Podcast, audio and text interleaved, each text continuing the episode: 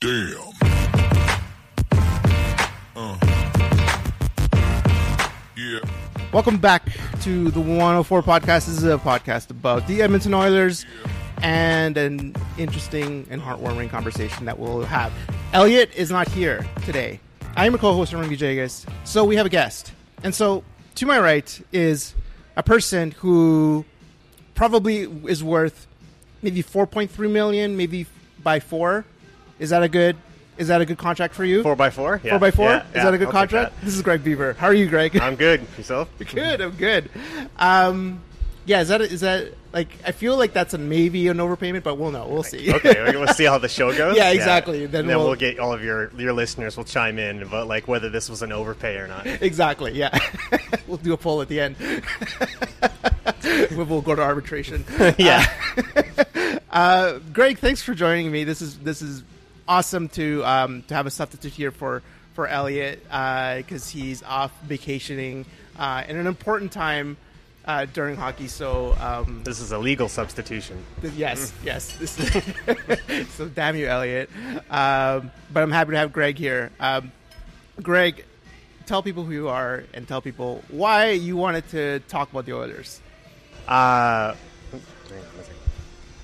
uh, who am I? Well, I'm uh, I'm a uh, graphic designer here in the uh, the city of Edmonton, and uh, I've uh, I'm born and raised in Alberta. I'm a uh, I'm an '80s baby. I was born in '79, so uh, so my birth date coincides with the Oilers' entry Oh, into nice. uh, into Nice. the NHL. So I grew up, um, you know, obviously in the glory years of the Edmonton Oilers, and Do you remember the glory years then? I remember some of them. Yeah. Like certainly, I don't really remember their first cup.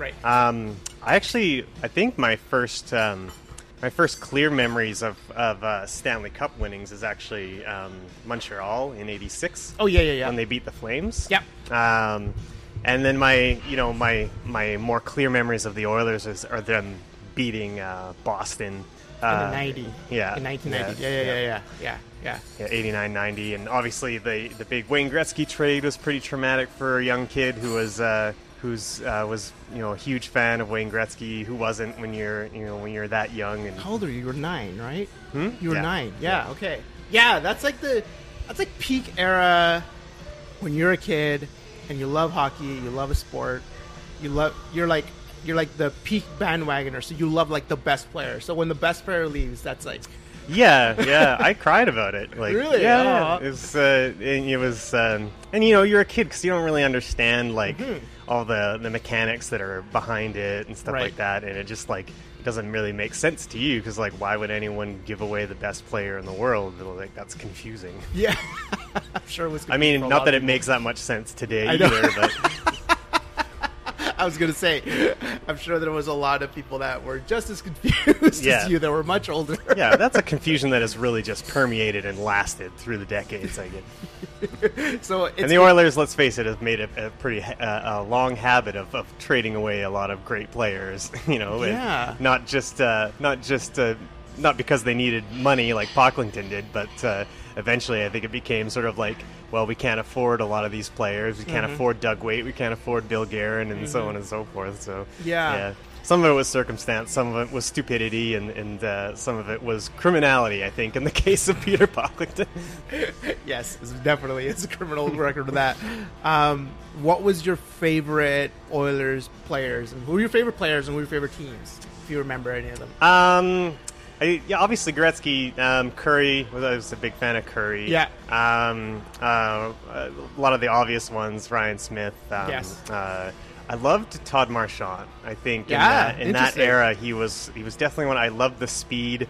Um, I, I- you know, I, I often admired players who sort of like sort of I felt like were in a way were sort of like me as a hockey player. Like you know, I was I'm not that talented, but I can do some things well. You know, and like I really yeah, well. yeah, he was good at like the one thing, you know, and like that's uh, that's kind of what I appreciated about it about uh, Todd Marchant. Just the, the speed, but n- not having that great of hands is sort of like how I play hockey. You know? You're I'm not as speedy anymore. I'm 38 years old, so that's kind of gone away. A lot fatter too. So you were that that uh, that kid from Miami in Mighty Ducks too that that could skate really fast but couldn't stop.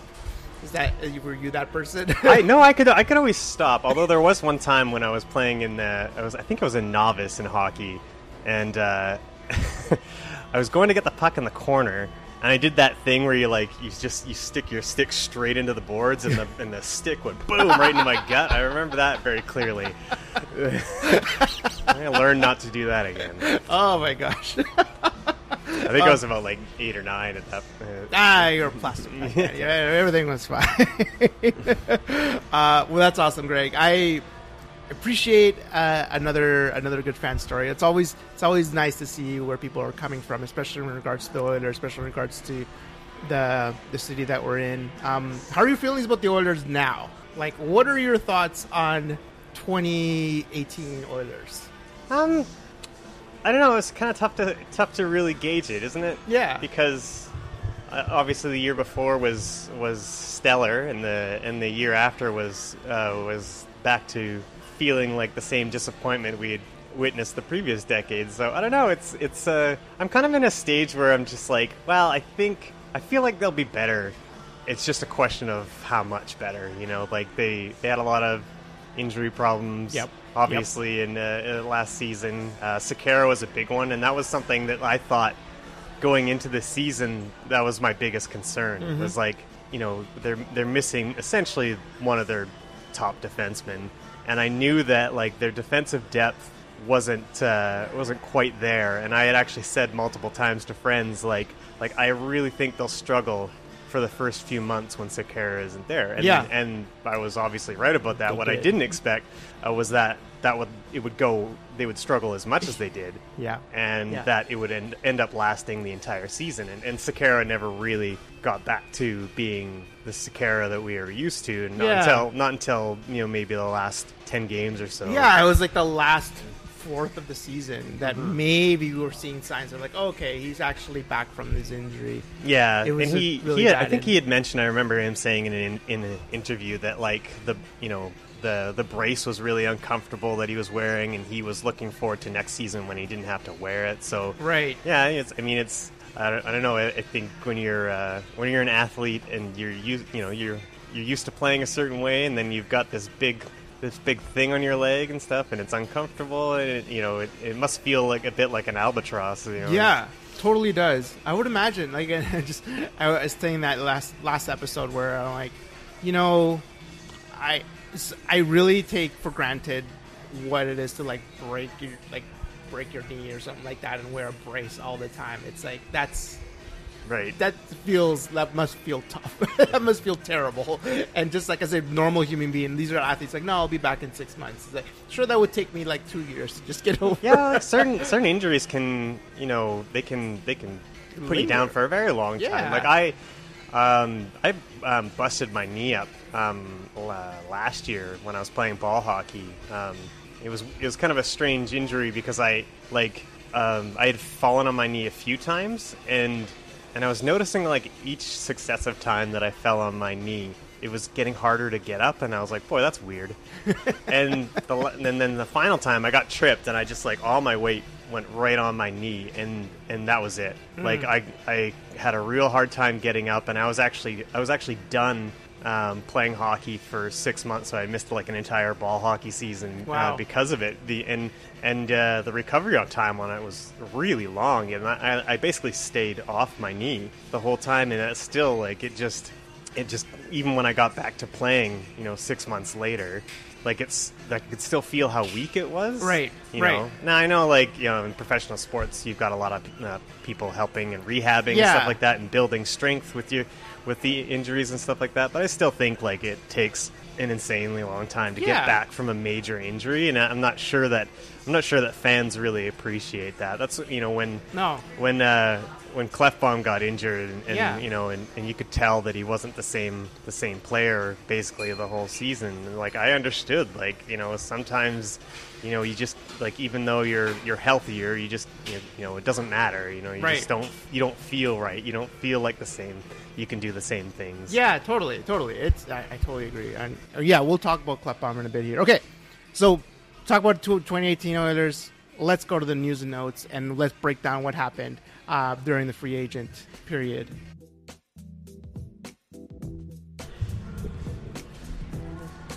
Okay, so I wasn't good, obviously.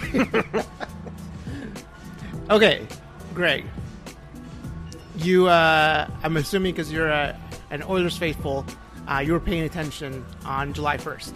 I what was. was going on uh, with all these signings? So the Oilers signed three people um, outside of their own team. Uh, let's start with the, I guess would be the biggest one. Yeah, might as well. Tobias Rieder, one year, two mil. Mm-hmm. How do you feel about this signing?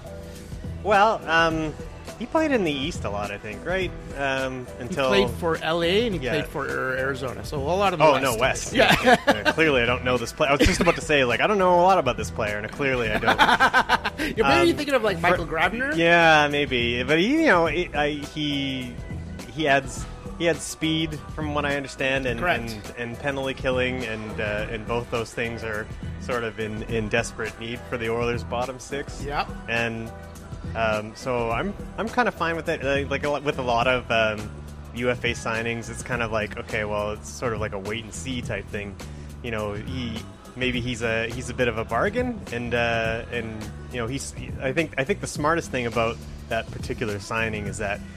He's he, they signed him to a one year on a relatively cheap contract, Yep. and he's an RFA at the end of next year. So, if you know, it gives it gives them control. Like he's you know he's he's an asset that you know if he does well, um, you know they can either keep him and, uh, and and continue to benefit from, him, or he becomes an asset that they can use in a trade uh, to get something that they're they're in need of next year. So, um, in terms of like quote unquote asset management, uh, I think it was a fairly smart signing. I agree with this. I totally agree with that. I think Tobias Rieder, let's see. So last year, he had 19 points in 58 games. Before that, 34 points in 80 games.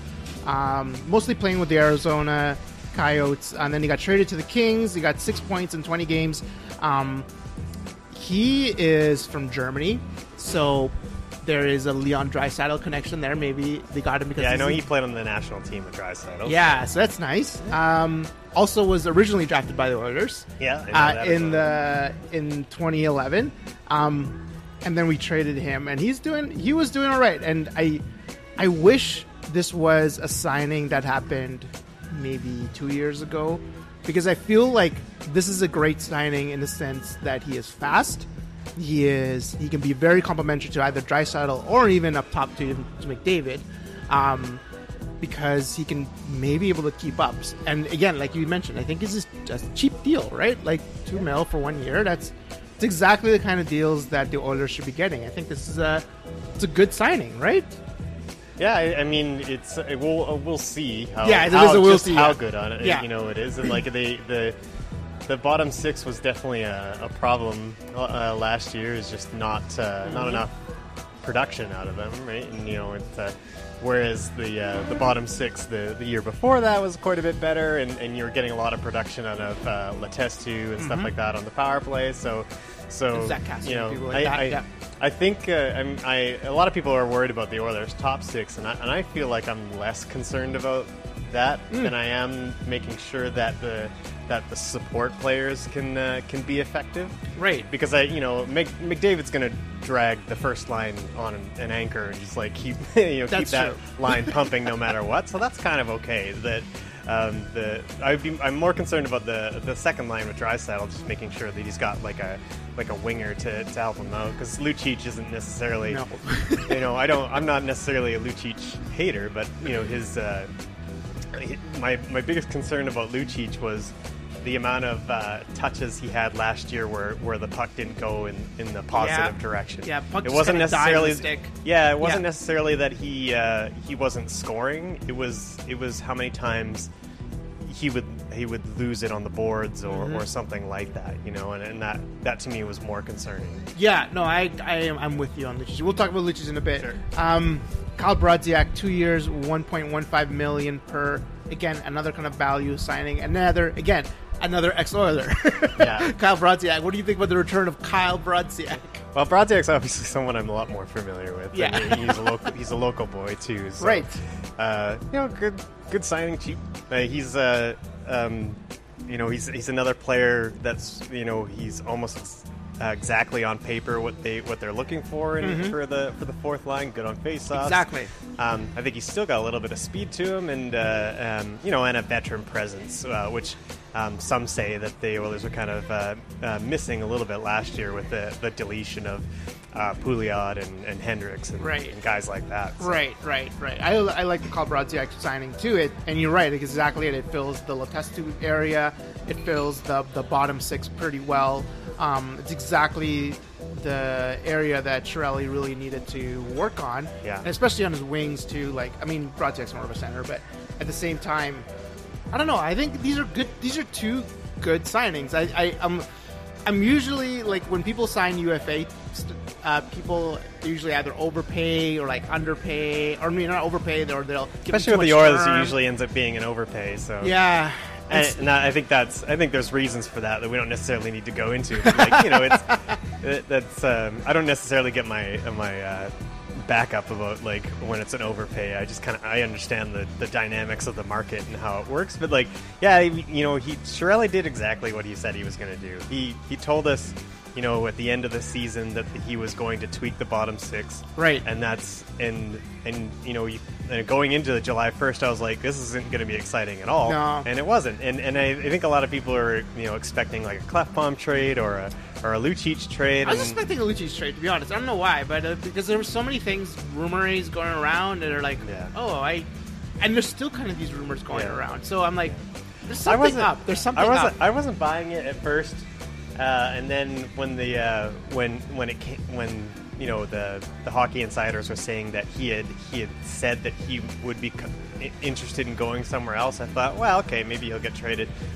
Um, and I thought that was a it was a possibility right up until his agent went on Oilers Now and basically said he hasn't asked for a trade, nor have the Oilers come to him with a trade. Yeah. and I was like, well, I mean, he's probably coming back then, and and, and he didn't. The the agent did it twice. He, Yeah, he did. Not only did he. He went on Oilers Now, but he also talked to I think Jim Jim Matheson about it Yeah. as well. So he, you know, he took the time to basically say twice that like, nah, he's not going anywhere. So I and, and even Bob Stauffer himself says he expects Lucic to be back, which is usually kind of a lock, you know, when it's the, the guy who It's like works the mouth for of the Edmonton- the Oilers. Oilers. Yeah. So I, sure. not, I wasn't really expecting a Lucic trade, and, and I quite frank, I'm not really expecting it now either. no, I'm not not anymore. Not in the like. I mean, as, as fun as it might be, I'm not. You know, I'm not even sure. Like, I don't know. I you, feel like you trade you trade. Lucic and you're and and then you're still trying to fill another hole, right? So, so I don't know. I don't know what good it does you. Not yet, anyways. I feel like it might be a more of an anchor later on, but at the same time, right now, I'm like, you know, let's in the wait and see mood. Mood. Uh, so, yeah. The other small signing was Kevin Gravel for one year, seven hundred thousand dollars. I don't know much about Kevin Gravel to be honest. I know this is more of like a depth defenseman. Um, seven hundred thousand dollars is nothing to like get too upset about.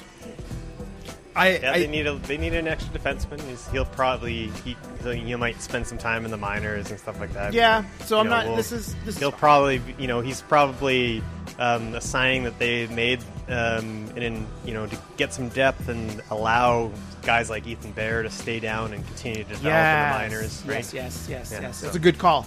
Um, I remember Elliott was saying before that he wanted.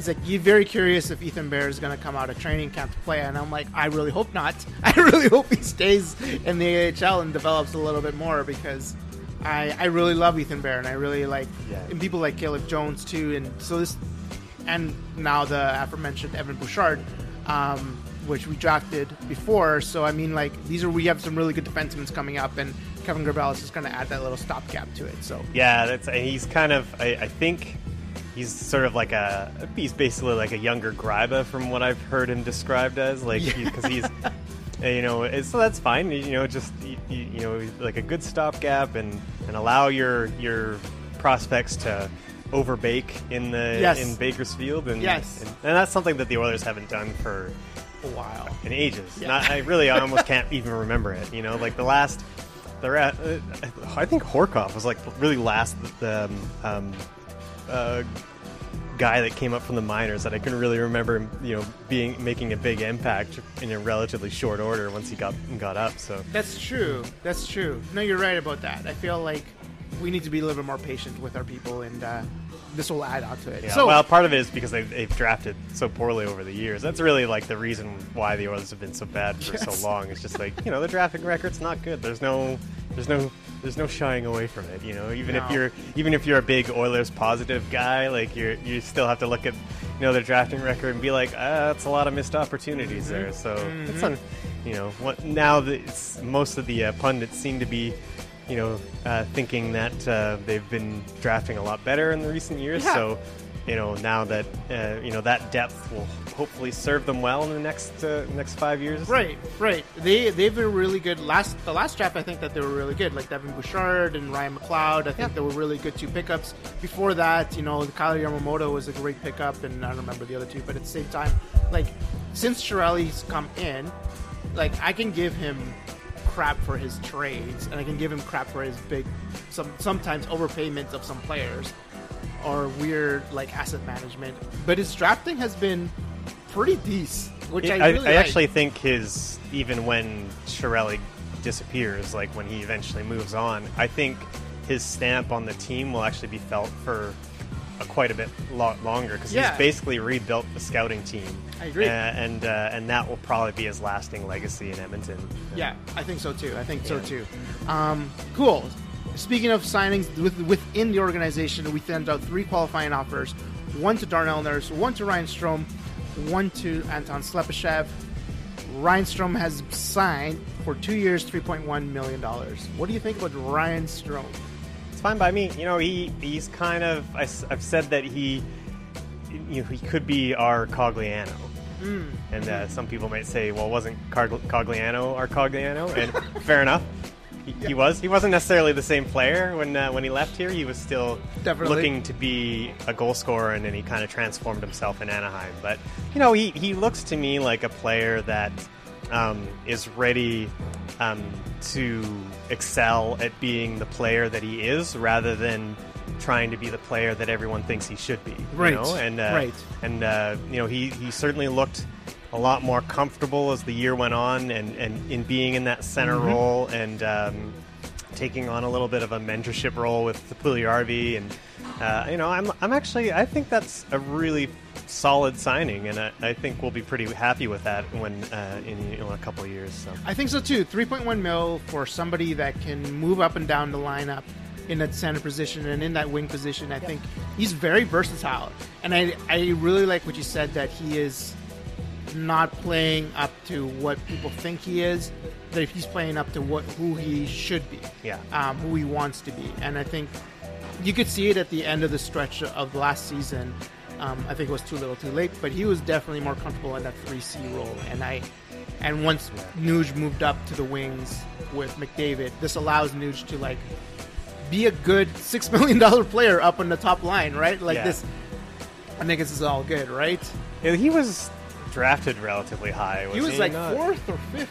Yeah, Yeah, and- he was a and- high draft pick, fifth for sure. overall. Yeah. Um, so I, I feel like when you're a player like that, there's a certain amount of expectations that are that are put on you when you're when you dr- when you're drafted that high, and I think it can take a while to accept your role and under, Right. and you know and understand. Okay, I, I can. I, I might not be the player people want me to be, but I can be a really effective player. Right. Uh, Right. You know, if, you know, at something, you know, whether it's being a really You can get a effective counter killer or whatever. So you know, I, I I think mentally that's that must be tough for players Mm-hmm. to to to you have to you know you have to mature a bit and under and, and, and realize like oh I don't have to be what everybody thinks I'm going to be. You know, Yeah, yeah, I agree with that. I, I'm a, I there's was different levels of success and like. You know, people will be happy if you're successful at at, uh, at uh, the things you're successful at, even if they aren't, even if you aren't like a star. You know what it reminds me of, and you, you brought up Cogliano. It reminds me of Sam Gagne, actually. Oh, yeah. Sam Gagne was a relatively higher draft pick. It wasn't fifth, but he was definitely one of the higher draft picks. Um, but he's settled into this role now. When you look at Sam Gagne as like a hardworking two-way player, he's not going to score the many goals like he did before. Um, but he's like when he's gone to from team to team, he's just been this hardworking player. Now he has made a career for himself with that. So I I kind of see the same thing with Ryan Strome. Like I hope that maybe that's that's his projection is to be that just that solid like you said like a Cogliano like maybe not an Iron Man person but um, the other qualifying offer uh, we'll talk about yeah we'll talk about that one thing later but uh, Anton Slepyshev didn't qualify with the others he's gone to the KHL did you like Sleppy I like Slappy. yeah I- I, I mean, mean he- too. He this is kind of sad to me actually yeah, I think uh, you know he. I think he worked really hard when he was here, and, and I always respect that. Um, I don't I don't know necessarily that he took a lot of nights off, but he you know there's there's holes in his game a little bit here and there, and um, uh, and he, I, I think in order for him to be considered more successful in the NHL, he's got to put up more points, and, and his production was always like pretty pretty modest. Um, so you know, going back to the KHL is probably not a bad thing for him. You know, he, he might spend a couple years there and and, uh, and put up some points, and, and then maybe um, you know sign back in the NHL. Uh, you know, a couple of years from now, who knows? Right, right, right. I wonder. Yeah, I wonder if he'll be back in the NHL. I like Slepyshev. I do you think the Oilers did right by him, or do you think that they kind of screwed him around a bit? I don't know. He did, he um he never played a full season. No. So it wasn't like it wasn't like they were necessarily thrusting him into into a role that he wasn't. You know, they tried him out. I know he tried him out a couple times in the top six and Right. stuff like that, and, and sometimes it worked out, sometimes it didn't. Didn't, and you know, for for a, a player that's finding their way, they're gonna they're gonna look good sometimes, and then they're gonna look bad some other times. I don't I don't know. It's hard to say with like with Russian players sometimes. They're It's true. you know they're you know they can they can you know they can seem they can seem highly skilled but yet somehow you know there's there's just like a, a, a massive hole in their game somewhere that's just not quite connecting in the North Yep. American game Yeah, you know yeah, and I, yeah. I'm not sure what to attribute that to Uh, it's uh, you know I almost wish I, I watched I could watch more KHL just to sort of like understand how they how they might play differently there and and, Yeah. and, and and understand why it doesn't necessarily always translate Yeah. overseas And it's funny because the Oilers have this weird history with the KHL. We've been we're not been shy of signing people from the KHL or players that were good from the KHL. So um, I'm curious about the Slepyshev thing and you know and this other goalie that we have, um, Mikko Koskinen, who is Yeah. a KHL prospect. So um, I'm very curious about our the Oilers' relationship with the KHL. So yeah anyways, But I'll tell you about the cost. Let's talk about the Koskinen signing real quick. just Yeah, yeah, yeah, for here's sure. the thing about that signing that that that really concerns me, and it has nothing to do with the player. Me too. It has everything everything to do with Oiler fans.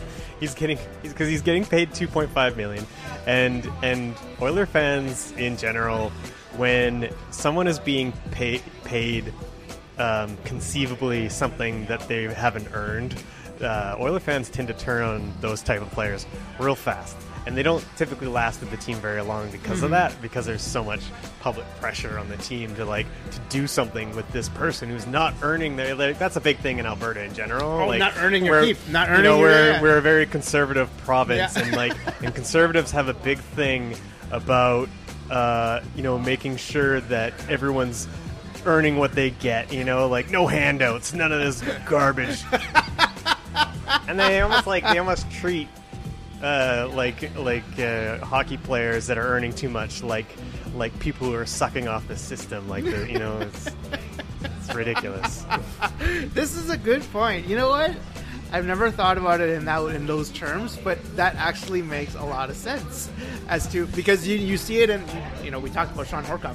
Horkoff was was a classic example of that. Yeah. Like you're not getting. You, I don't remember how much he got paid, but it was like five or six million or something like that. Yeah. Uh, yeah, he's not worth the five or six million. We're doing the same thing to Lucic, and we're doing the same thing to Russell. Koskinen is definitely. I was concerned about his pay because he. I felt like we could get someone who was just about the same, but a little bit cheaper, like probably much cheaper.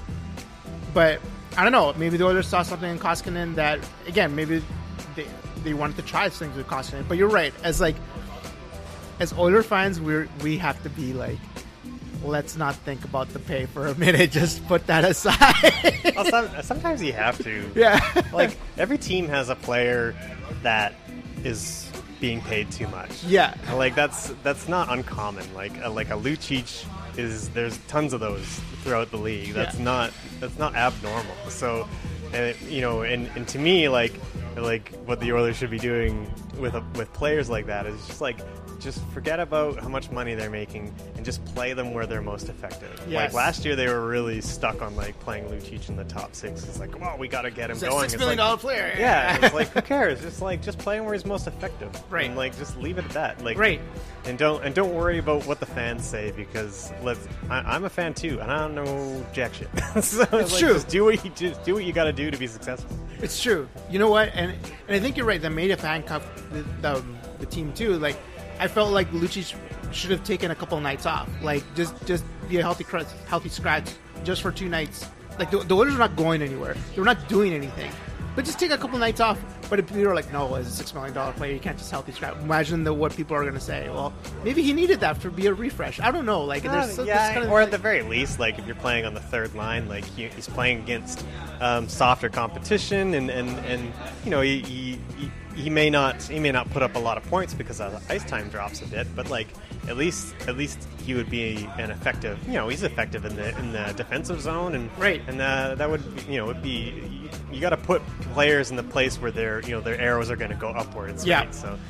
for no place to succeed. I mean, totally he was agree. he was clearly you know struggling all year, so uh, you know just just try and help him out a little bit. Like instead of being like, no, you're gonna it's McDavid's line or bust, buddy.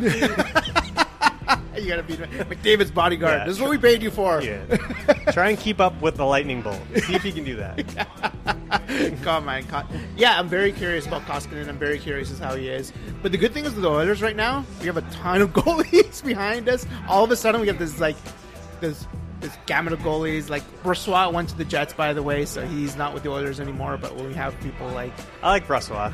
I like mostly mostly because he's the crazy handsomest dude I've ever seen. Just like when you see him off in the you know in the, the dressing room interviews, it's like holy crap, that guy's a handsome dude. we have a lot of like handsome looking players in the Yeah. Oilers. Not gonna lie, Klefbom, like yeah. Klefbom's mm-hmm. Yeah. that one. Like Draisaitl's a good looking. I don't know. There's.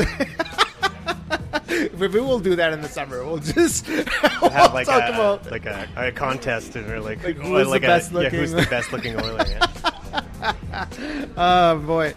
Okay, so um, Darnell Nurse still hasn't qualified. Um, I'm thinking if I'm going to take a guess, it's going to be around four million dollars. That's my guess for Darnell Nurse. What do you think? Um, We don't have much cap space. That's the only thing with the Oilers. I think that that's that probably sounds right. That probably like because it because that seems high to me, so that sounds right where he'll land.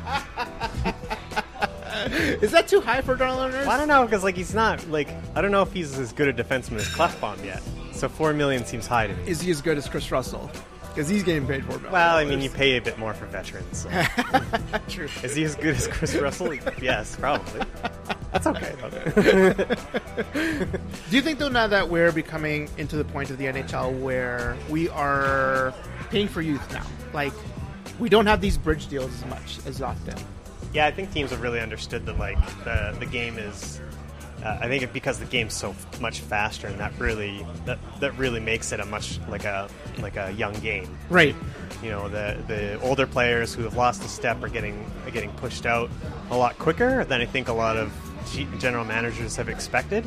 Um, so yeah, I think that's. Uh, I think you're right. Like there's a there's a real effort to just like ah just sign him long term young. Yeah. And, you know, Chiarelli's obviously done that. He was. You know, he gave Klefbom a long contract. You know, obviously Yep. McDavid and Give McDavid and Draisaitl. Draisaitl, yep, you know, yep, and, and that's probably what you got to do. And, you know, you gotta you gotta hope that you're projecting correctly and that the, the player is gonna be a bargain down the road. It's it's definitely a bit more of a risk. Yeah, it is a risk. At the same time, like I don't know, I think it's a good risk to take, especially for people like Darnell Nurse or people like Klefbom, like signing to the four mil, but signing for six or whatever years. Like six years down the line, that could be a bargain, and people can take those bargains, no problem, right? Yeah. So that's yeah, yeah, you're right. Like they, even if even if they don't pan out quite as much as you want to, when the cap goes up inevitably down the road, it- you know they'll they'll be easier to trade, even Yeah. though they've got to still have a lot of term on their contract, right? Exactly. Yeah. I won't turn into Bobby Ryan or anything like that. So, GMs Anyway, are always willing to take chances on on, uh, on young players, Yeah. with potential Yeah. for sure. Yeah. As the Oilers have done too. Um, last thing we got to talk about maybe is uh, Nail Yakupov. He's gone to the KHL. His NHL career most likely over. What are your memories of Nail Yakupov?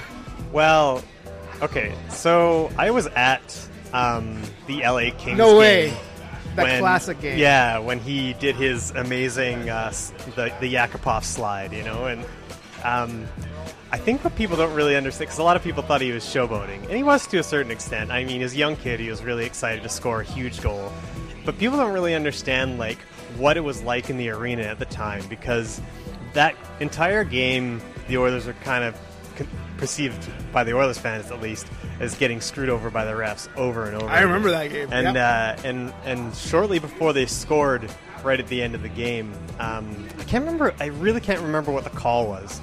Um, whether it was a penalty call that went against the Oilers or, or something, but the fans were livid, and and they were littering the ice with you know pop and Yeah. beer and stuff like that, and, they, and the, there was a big long pause, and the tension in that arena was insanely high. It felt like a playoff game at that point. Like it, like it was so important that the Oilers get back and get some revenge for this. Right. So when he when he scored, uh, knocking it out of the air and into the net, the place exploded.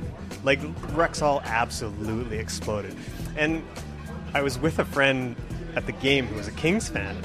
And uh, and when when Yakupov scored and slid all the way down the ice, he turns to me and, says, "Did he just win the Stanley Cup?" it was. Wasn't that like game two of the season?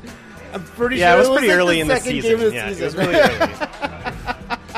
it, was, it was definitely something to see. Like uh, I'll never forget that. And uh, um, I, uh, you know, I, I, I loved Yakupov's um, enthusiasm for the game, and uh, Yeah. and my wife really loved Yakupov too. She was sad when he got traded, just because he was, you know, such a he was such a positive kid, and He was. he really loved the game, and you know, he just wanted to do well, and Yeah. um, and uh, you know, I think he wanted to do well for his family because Mm-hmm. he brought them over and stuff like that. So it's yeah, it's really sad that Yeah. it didn't work out for him in the NHL. It's. I think. I think you're right. Like I think most Oilers fans are, have a, a soft spot for Nail Yakupov, um, even though he was considered like a, a one overall bust. Um, but like that whole, and I keep telling people, I'm like, that whole draft class is most most of it is pretty bad. it is not as good as No, It was like, a pretty weak draft like the other top pick from that draft class. Oops, It was sorry. Yakupov, Ryan Murray, and Alex Galchenyuk was the top three. Yeah. And like Galchenyuk is probably the best of those three, but he just got traded for a player that just scored nine goals in a season. So like, I mean, like, it's it's Yeah. we're yeah, it was. Uh, it did end up being a fairly weak draft year. yeah. I mean, like you have like people like at least as far as the first round's concerned, anyway. The first five, like just Phil Forsberg, who's really good. And, Yeah. like, there's other Yeah. people. Like yeah, I feel like I think it's like yeah, I feel like I'm missing something in the later rounds. Yeah. I don't, I don't, I don't, I don't follow the draft. Like I'm not a big draft nerd, so I have no idea. Like there's probably a lot of really good players that are drafted later on in the Yeah. that I'm missing. But yeah, But I mean, certainly like- in the er- you're right. Certainly in the early, early. Uh, where what the Oilers had, like the top pick, they're like there was it was either him or Murray, and like both of them would have been like meh picks. So I have a soft spot for Yakupov just for that slide, and that first season he was fantastic. He had some great, great Yeah. goals, and um, yeah, it's sad that it didn't work out for him. And it's just uh, a lot of there was a lot of things as to why that happened, but. It doesn't matter now. Like he's in the KHL. I hope he's happy. if you're listening to this, yeah, Nail, Yeah, reach out. yeah. I wish him the best. Wish you the He's a best. good he is a good kid. Okay, we're gonna take a break. We're gonna come back and we're gonna talk about outside of the Oilers, our big topic.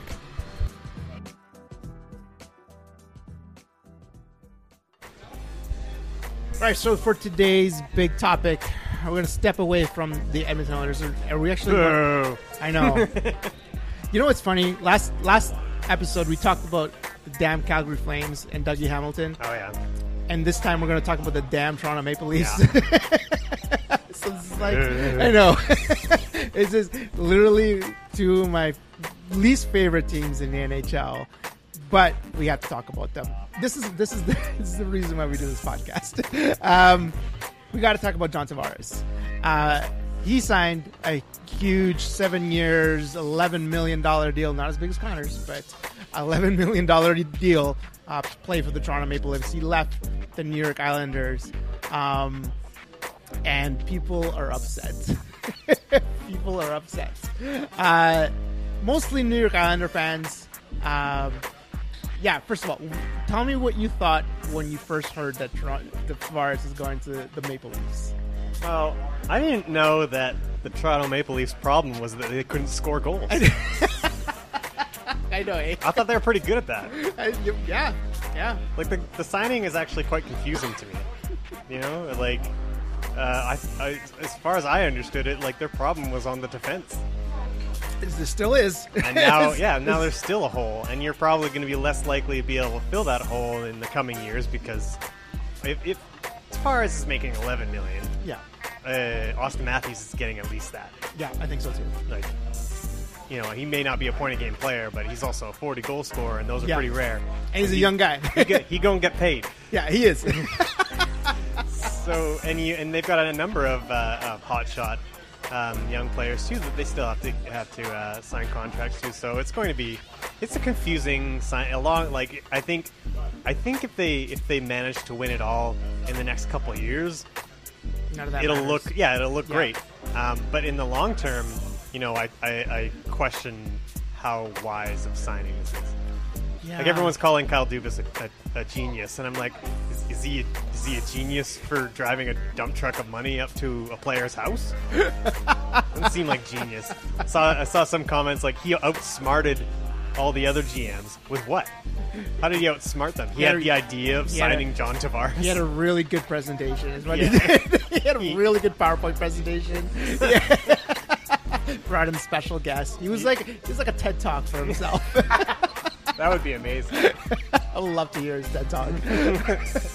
um, I I am all for younger, uh, non uh, old hockey men GMs. I'm all for John Chayka.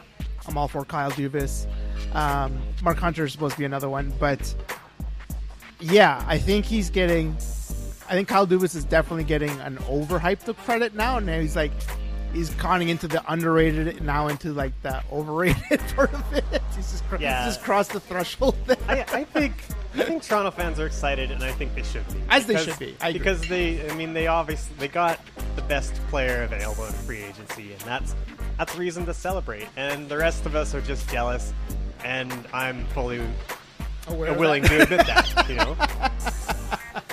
but um, you know, uh, overselling your GM as being a, a genius. Well, I don't know. Let's wait and see on that. Let's let's see what what kind of team he can put together. Yeah. You know, rather than like the you know than than who he can sign. Yeah. There's a big difference. Right? I agree, and I I mean, I mean, are, were the Oilers genius for drafting Connor McDavid? with the Oilers Right? genius for signing Yeah, Connor McDavid. yeah, like that's no, not that's- no I mean, one's. the only the only the only uh, option there was to be dumb and not do those things. it was dumb or normal. That's what it was. I uh, just like just like the Tavares signing when he wanted to sign with Toronto, the only the only option there was to be dumb and say no. That's true. I. You're right about Toronto fans. That like they should be very excited about John Tavares. I think he is one of the top ten best forwards in the league. Um, and I think from Kyle Dubas' standpoint, he's like, yeah, I know we need some help in defense, but like, he's one of the best players. He's one of the best players right now. Like, why not go for him? Why not go? It's like it's like having Erik Karlsson in the in free agency, and you're like, well, we're not gonna try going for Erik Karlsson. Like now, like I Yeah. feel like obviously everybody should go after Erik Karlsson. Everybody should go can can find a way of making it work. Exactly Yeah, right. you? Yeah, I mean, if they, if uh, I know Tampa Bay is highly rumored to, to land Karlsson at this point, at least that was the, the buzz over the weekend. And Yep. If that if that down. does if that does happen, that like oh, sorry Toronto, like sorry about your cup hopes. that's that's too, know, that's eh? too bad to you. It's in your division too, right? Like that's even worse. yeah, like yeah, I, it's so funny too. Like the afterwards, the Vegas odds are like, oh well, Toronto's gonna you know has high Vegas odds now. Um, but yeah, no, if, if Tampa Bay gets Karlsson, like Yeah. having a Karlsson Hedman duo is just Yeah. Dynamite. I don't know. Also, as Oiler fans, I can I can speak to experience that uh, the Vegas odds mean absolutely, absolutely. nothing. uh, yep. they are entirely useless. Those Vegas odds just means that there's a ton of people voting on the Toronto Maple Leafs. That's all Yeah. it really says. It's like the stock market. Everyone's just betting on it. Nobody really knows what's gonna, you know, what's gonna pop and what isn't. yes, Just yes, speculation. yes. What is next for the New York Islanders, though? Because that's a tough, tough loss that they just dealt with. Well, they got they did really well in the draft, getting They did. Um, Wahlstrom and and um, Dobson. Dobson. So, um, ton of young talent. Barzal's amazing. Um, they have, you know, Eberle is a good support player, and I don't know. I don't really. I'm not. I'm not entirely convinced that that team can't find a way of, of uh, you know, um, rejigging itself and still be pretty competitive. Right. You know, if I, if, I mean, uh, if I was an Islander fan, Islander fan, I would be, I'd obviously be upset that one of my favorite players was gone. But Yeah. um, at the same time, you know, I would look at, you know, what they've got and, you know, and, and be like, well, you know, the future's probably not that dire. It's, you know, we're probably still doing okay. Yeah, I think so too. I think, I mean, it's, uh, and this is funny because I'm like, I get it. Like, when Chris Pronger left, I was, when he asked for the trade, I was so sad. It was like right and, after. it, and it came on the heels of such a such a high. Yeah. I know. It was like right after, like maybe two days after they lost in game seven, and then that came out. I was like, this is the worst. And that really started like our 10 years of futility Yeah. that we're still In- trying to like in- dig out of. In, in hindsight, you kind of understood what the Oilers were doing that year because, like, they said that they knew that um, Pronger was um, unlikely to stick around in January. So, so low. That's why they. I think that's why they mortgaged so much of their future because they're like, let's just do it now then. Right. You know, and they made a lot of trades and, and uh, that made them a very strong team heading into the playoffs. You know, and uh, so you can kind of you can kind of understand the logic there, even though it wasn't particularly smart in the long run. Right. But Right. It was, and that's the thing. Where I'm like, I know there's a bunch of New York Islander fans who are really upset, and they were like burning jerseys and just like, which is, I saw one time one of them was like burning like a fake jersey, which is a high comedy to me. but uh, he's got a bunch of real jerseys that he's like, no, I won't burn these ones. yeah, Get rid of the fake ones. get the. Get I just want I I want people to know I'm upset. Yeah. But I don't want to I don't want to pay for it personally. Yeah, it's the principle of the matter. um, but I get it, and that's the thing that I get it. I was like, people put in a lot of lot of emotional energy into sports, sometimes too much. Um, they'll buy tickets, Sometimes too much. sometimes too much. Um, but they'll buy tickets, they'll buy jerseys, they'll buy this, and you know, like, and a lot of people are saying like, oh, he's, he, you know, John Tavares is a traitor. He left and like he turned his back on his fans and whatnot. And I'm like, he's making it. A, he's making a business decision. I think we should be allowing to, for him to make a business decision. It's probably might be a smart business decision. Like the Islanders are not going anywhere top. We're not going to contend for the Stanley Cup the next five years. What I feel like, anyways. I don't know. Yeah, we don't know that. That's I mean, true. Who knows? I think they're just in a weird spot because of the, you know, their arena problems and Mm-hmm. like yeah. So I don't, I don't imagine it would be particularly fun for a player. I almost feel like you're you're back in uh, playing. Um, you know, little league or something like that, where you're not always playing the same arena, and you got like, oh, where are we going? I like, oh shit, I went to the wrong arena. this one has the band. be late for the game. yeah, that's true. but I'm just like, I feel like we need to give the Islanders fan, like, let them do their crazy stuff. Like, let them do, just give them the off season. Give them the off season. Let them, Let him say John Tavares is a traitor. Yeah, yeah, yeah. Let him say, yeah, sure, whatever. Um, burn your jerseys. Get it all out. Because I still think you're right. Like, you have Dobson, you have Wahlstrom coming up. Those are two good players. Um, Barzal is going to be amazing. Uh, they just picked up Robin Lehner. Robin Lehner could be a really good. He could turn into the Cam Talbot of that team, which he's he was not so good in Buffalo, but he's got good numbers and he had a crappy, crappy defense underneath him. Um, I think the Islanders' defense is a little bit better. Lou Lamoriello, I'm not sure about what he can do, but I do like Barry Trotz. He's a good coach. Yeah. So there's, That's weird too because I thought I thought um, Doug Weight was a pretty good coach. I thought so too. It's a weird decision, but you know they. I guess when you don't when you don't make the playoffs in the NHL, everyone's like it's like oh burn it all down. Uh, You know it's like it's like you know half the league doesn't make the playoffs. It's like you don't have to every time you don't make the playoffs be just think that it's the worst thing ever. Do you think? Okay, stepping away from this topic, and I want to talk about what you just said. Do you think that like McLellan and Chiarelli should have stayed with their job this year? Do I think that they should have They- been allowed to keep their yes, job? yes, yes, yes. I'm fine with that. Yeah, I uh, I don't know. I don't. I, I, the, I mean, let's let's be honest. The Oilers went through uh, a lot of coaching carousels, and it never really worked out for them. So I don't I don't see the advantage for them in, in doing it again. Um, and um, I, I like I said before, like I think behind. Uh, maybe not with the big club, but behind the scenes, I think Chiarelli's making a lot of good moves that'll be good for the Oilers long term. So, um, uh, I don't. I think it's okay. I, I think. I think Chiarelli's. He's a. I think he's a good GM. I, I think when it comes to the big trades, he hasn't been very successful. But I think a lot of the smaller trades Yeah. have been have been pretty good.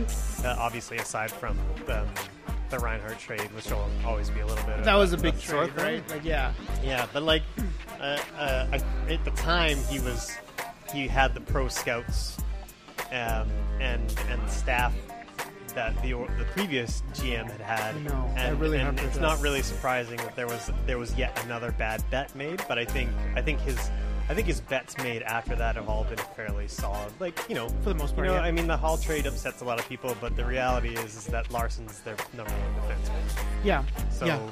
I Yeah. mean, uh, it, it sucks that Hall's not here, but like, you know, you, you're making a team. You're not, uh, you're not making, you're not making an offensive dynamo. You gotta, you know, you look at the Leafs. Like they were, they have, have they have all the offense in the world, but they haven't won a playoff series yet. Yeah, that's true. Do you think that the Leafs need to do something drastic to fix their defense, or do you think they can just they can just ride off this like offensive stuff that they have? Like I don't they know, can it's roll tough two to, lines It's now, to say right? because, like, you look at um, Pittsburgh, and uh, Pittsburgh it doesn't necessarily have a world-beating defense either. Mm-hmm. So, I don't know. It would certainly help them. Mm-hmm. Uh, obviously, to, they've got a good goalie, and that, and that, you know, if he gets really hot in the playoffs, maybe that can, that can take them all away.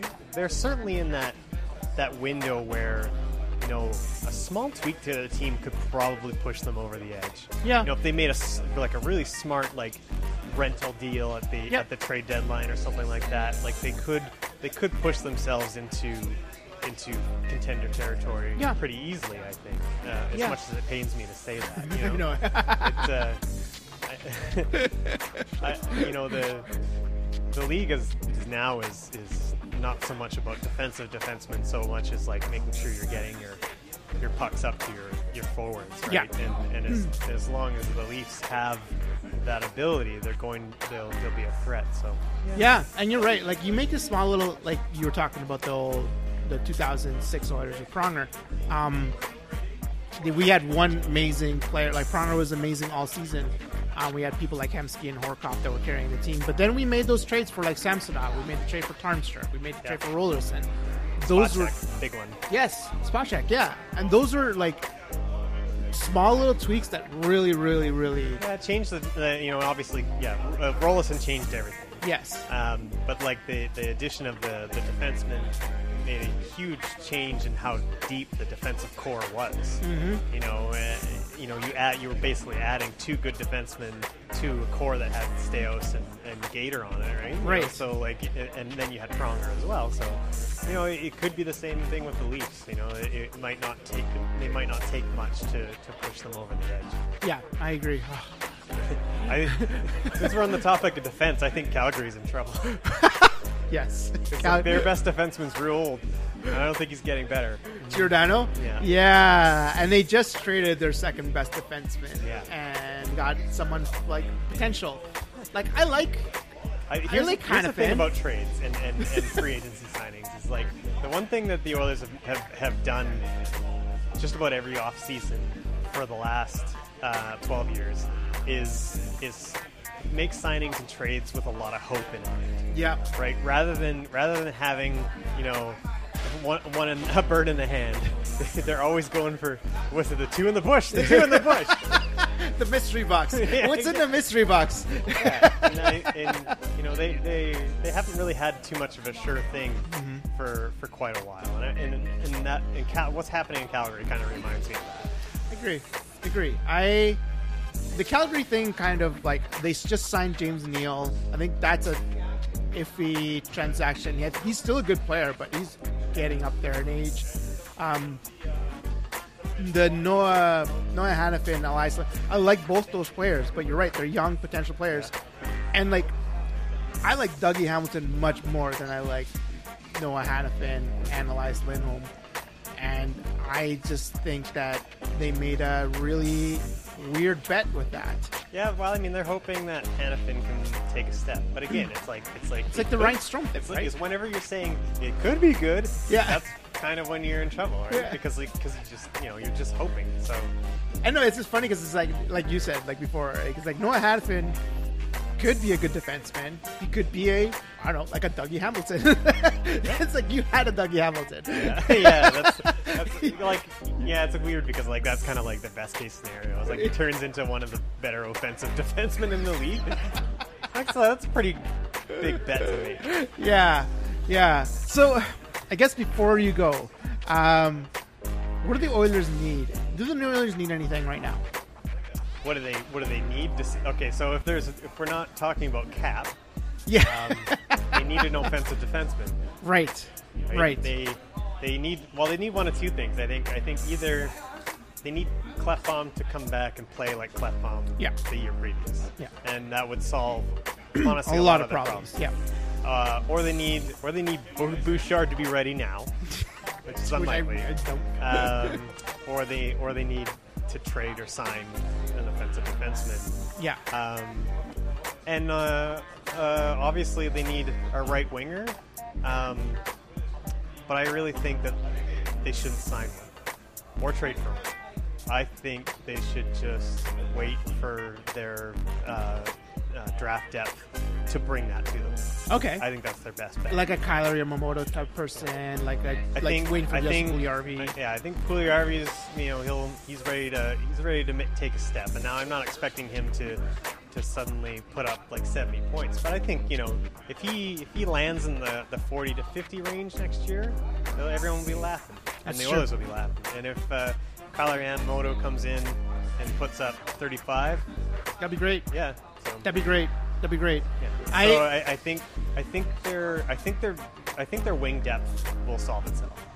Yeah, you make a good point about that. And uh, so people like Tobias Rieder, I think, is a great signing for that to add that kind of depth. But yeah, like It having gives it gives the, the people who are developing a little bit of space. Right? Yeah. It lets like he's going to play on Draisaitl's line, that lets Puljujärvi stay on the third line and continue to sort of come along slowly. And there's nothing wrong with that. There's Yeah. lots of young players who have you know they've just bided their time on the lower in the lower uh, bottom six, lines and eventually made their way up. So Yeah, you're right about the offensive defenseman. I I was listening to Elliotte Friedman just recently, and he's like, I think people need to be patient with Oskar Klefbom. He's a really good player. Yeah. he is. He had a really bad season. He was hurt for most of the season, and people kind of saw that. If he comes back healthy and he comes back the same way like he did two years ago, we're laughing. Like, yeah, I mean, you could tell he couldn't, he couldn't shoot the puck. No, I mean, like that was like he couldn't shoot the way he normally shoots, he was the injury was affecting him in a big way. yeah, you know? totally. Like so, I know he, he's he's kind of always been a little bit injury prone. It's always hampered him. Yeah. But you know, the one the the season that he was healthy, he was a really good player. Dynamite, dynamite. One of the best players we had. Yeah. And I'm hoping for a better season for Sekera. I. Kris Russell's another. You know what? I give Kris Russell a lot of crap, but I think you're right. It more it's more to do with the contract. But like Kris Russell could be an effective player, and yeah, maybe I don't know. Maybe Evan Bouchard turns into Werenski and like comes right out of the gate and and blows everyone's socks off. It could work. Could you never know? could be a, Ivan Provorov. That would be amazing, actually, if we could, if that could happen to the Oilers. Yeah, you think like the odds would be that like at some point one of their young guys would come out of the gates firing like crazy, It's like because they've had so many of those, you know. yeah, so many of those just like either were like pushing the pushing the needle, or they're just like, you know, uh, or we expected it, like like a Connor Yeah, McDavid, I right? think most, most of their top picks, I feel like, have come in and done more or less what we were expecting them to do. Right? Yeah. Uh, but no, I, don't, I don't think we've had a pick in a while that's just like come in and just like everyone's like, where'd this guy come from? Like, Yeah, like totally. The Barzal or something, right? totally, So, totally. So odds are one of these seasons that'll happen. I hope. I really hope. Evan Bouchard's a fantastic player, so I really hope that would happen. Oh, we also have other people like like Kirill Maksimov. I think uh, Anyways, we have some great, great depth. I Um, think Bakersfield would actually be a good team this year. yeah, like Tyler Benson, I think, is a good player. Uh, the like Baron Jones. We have some good players. So, and we also have people like like we, that we signed in the offseason, like Cooper Marody. I'm very curious about seeing what he does. And, yeah, and then we have this gamut of goalies, this like pipeline of goalies that we Yeah, have. we won't, so- we won't want pretenders. Yeah. I, well, I'm pretty sure. I, I would be surprised if, um, um, what's his name? Shoot, I forgot it. Yeah, The which one? the the backup they got last year. Oh, Brossoit? No, um, Montoya. Yeah, sorry. Yeah. I, I'd be really surprised if Monto- Montoya was still with the team after training training camp ended. I would agree with that. There's a lot of backup goalies out there just floating around, and most people will think we'll just pick them up for like the league minimum at the like in August. We'll see what happens. He won't. I, I, I, I don't think he'll play a game. For the You don't think so? No, I think I think he's already played his last game as an Edmonton Oilers. So. Well, it all depends what Koskinen does too, right? If Koskinen is not like the, what we sucks, what they'll we, bury him in the minors. And we'll yeah, still, and then we'll, just put up have Montoya. Yeah, exactly. cool beans. I hope uh, I hope uh, Katz has got uh, got a lot of reserves ready for the Oilers. You have to be paying all those players in the minors. That's why he's selling that condo. oh yeah, he's gotta- got to he's got to pay Koskinen's contract. Yeah. Ah, anyways, Gregg, this is fantastic. Thank you so much Yeah, for doing thanks for having me. This is great. Um, I know you're, you know, I'm part of the, the Alberta Podcast Network. So this, this, this Hey, much- podcast, so am I. this podcast is not. But at the same time, I always like like shouting this out. Uh, um, you do another podcast. Tell people about your podcast. Uh, I have a movie podcast called I Have Some Notes. So we take um, Hollywood's most mediocre movies and, or amazing uh, movies like uh, Fate and the Furious. and we uh, we tweak them and we try to make them. We we basically put them through a notes process and try to see if we could make them better. Um, and we also have uh, mini episodes that we call side notes, where we do uh, uh, we talk about general movie topics. Um, you, uh, right now, we've got our latest side notes is all about um, um, celebrities and Twitter and the uh, the harassment uh, that they they face therein. Uh, and you can download that right now on iTunes and uh, Google Play or all the other uh, podcast spots. Have you done? Have you talked about? I'm sure you guys talked about the Last Jedi and the last one, eh? Not too much, no. No, not really, eh? Uh, we may we may do in our next episode though, because I, I rewatched it recently and I was like, I don't know if I like this as much as I thought I did. Interesting, interesting. I really liked the Last Jedi when I watched it, but I, I mean, didn't rewatch it because There's it's on lots of Netflix things. now. There's lots of things that I do like about it, but there's like I think what my problems with the movie are more technical than they are um, with story. Story, yeah. kind of. But that's uh, that's I'm not sure your listeners really give a crap, but hey, you never know. You never know. There's a cross divide. Yeah. I um yeah, thanks, Gregg. You can find out. Um, I have notes. It's on it's on the network side, or you can check out the website that uh, Gregg just showed up, or you notes.com. yeah, just go on Apple Podcast or Google Play or whatever you want. Spotify. It's on Spotify. I'm assuming, Yeah, right? yeah, and we're on uh, Twitter, Facebook, and Instagram at uh, I have some notes, all one word. Perfect. And you can uh, shout out Gregg if he gives you some bad opinions on this on this podcast. I'm Yeah. sure he don't. Yeah, you can you can debate me on uh, on hockey. I will I will debate back. Perfect. Thanks so much, everyone. Have a wonderful week. We will be back. Uh, I don't know. I'm assuming when Elliott comes back, we're gonna we're gonna figure out uh, a summer schedule because maybe we'll have some more guests. I don't know. Maybe Gregg will come back. I don't I'll know. come back. We'll see. I'll talk more hockey. Yeah, we'll see. Sometimes off season is kind of boring, so uh, we'll see. Maybe we'll do some fun stuff. But uh, keep an eye out on the 104 podcast. You can find us on Apple, on Spotify, on Google Play, wherever you're finding your podcast needs. You will find the 104 podcast. Have a wonderful time. We'll see you next time.